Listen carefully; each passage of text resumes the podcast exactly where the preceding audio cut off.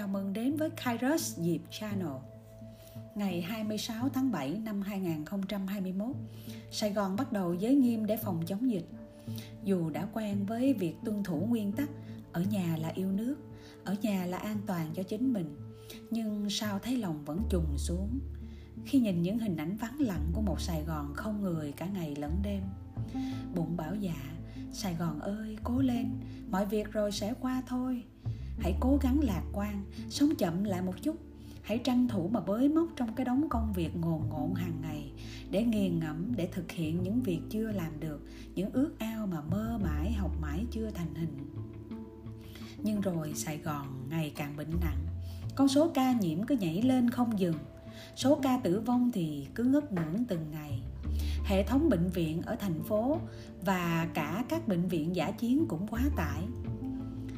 Nhìn những đoàn xe máy rời thành phố về quê tránh dịch và sự tiếp sức đầy nghĩa tình của bà con, của chính quyền dọc hành trình nam bắc.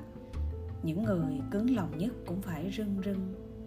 Và khắp mọi nơi vẫn lan tỏa yêu thương vì một sài gòn bệnh nặng.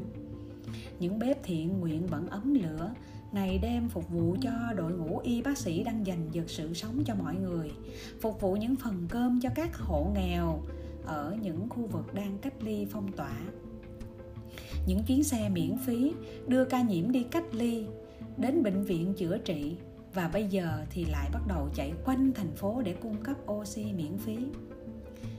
Giờ covid đánh tơi bời sài gòn rồi.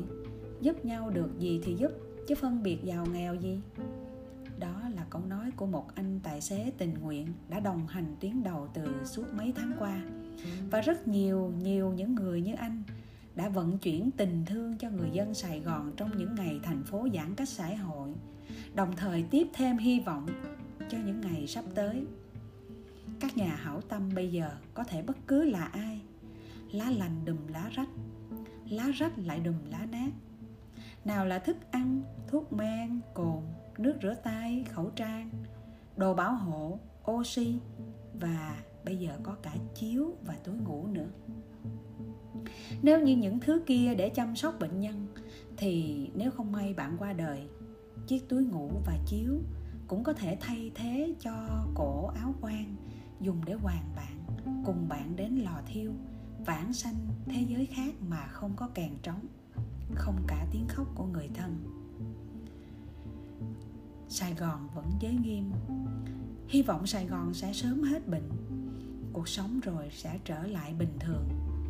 Thay cho lời kết tôi muốn kể với các bạn câu chuyện lần cuối cùng, bài của người bạn Jean Kiệt, dịch từ video của Jay Shetty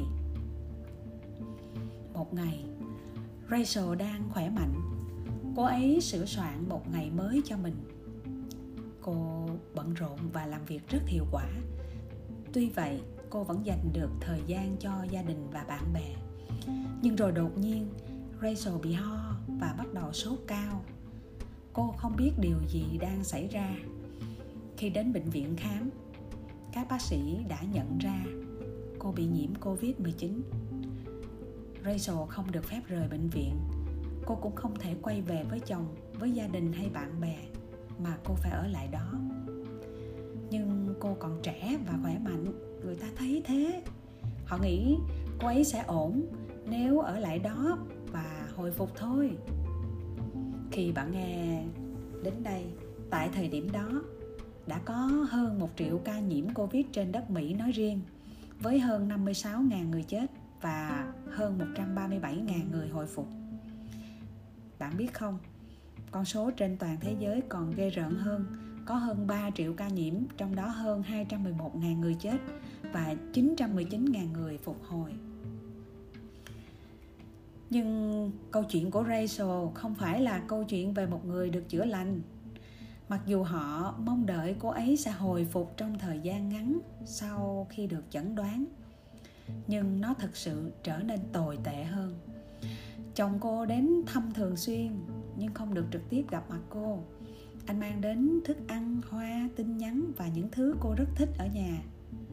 Trước đây, rachel đã từng đánh bại bệnh tật nên bác sĩ tin rằng cô ấy hoàn toàn có thể chiến đấu lần này cô chat FaceTime với chồng mỗi ngày, cho đến khi cô không còn sức nữa.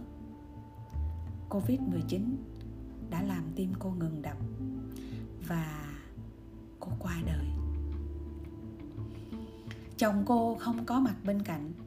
Có quá nhiều thứ anh muốn nói với cô.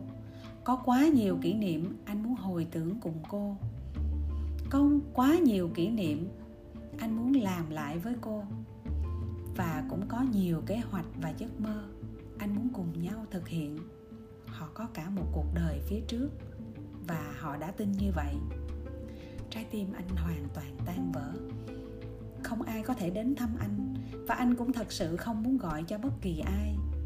Đó là một khoảng thời gian khó khăn nhất trong đời mà anh phải trải qua một mình cuối cùng, anh quyết định đến bệnh viện để nhận đồ cá nhân của vợ, tất cả những gì mà Rachel để lại. Khi về nhà, anh mở điện thoại của cô để xem lại hình ảnh, để ôn lại những kỷ niệm mà họ đã lưu. Khi lướt xem gallery ảnh, anh thấy có một tấm hình. Tấm hình đó là một đoạn nốt và đó là những dòng cô viết cho anh. Tình yêu của em em yêu anh nhiều hơn anh có thể tưởng tượng. Em sẽ nhớ anh rất rất nhiều. Anh là người đồng hành thú vị nhất của em, là người bạn thân nhất của em, và là cuộc phiêu lưu tuyệt vời nhất của em. Từ phút đầu mình gặp nhau, em đã biết anh là người em muốn đi cùng suốt cuộc đời. Anh có một trái tim nhân hậu khoan dung và là một người biết quan tâm nhất mà em từng biết. Em rất biết ơn được gọi anh là chồng. Em muốn anh vẫn mãi là người đàn ông mà em yêu. Hãy tiếp tục sống, anh yêu nhé. Em hiểu tất cả cảm giác này. Nhưng em hứa mọi chuyện sẽ ổn thôi. Với tất cả tình yêu của em, rachel. Đức phật có nói vấn đề là bạn nghĩ bạn có thời gian. Bạn không bao giờ biết bạn có bao nhiêu thời gian với người nào đó. Nên đừng lãng phí để cãi nhau, để so sánh. Đừng lãng phí để chỉ trích. Đừng để những lời cuối cùng dành cho nhau là những lời cay đắng. Đừng để lần tương tác cuối cùng tràn ngập nỗi đau đừng để lần chia sẻ cảm xúc cuối cùng là sự giận dữ. Bởi vì bạn sẽ không biết khi nào đó sẽ là lần cuối cùng mãi mãi.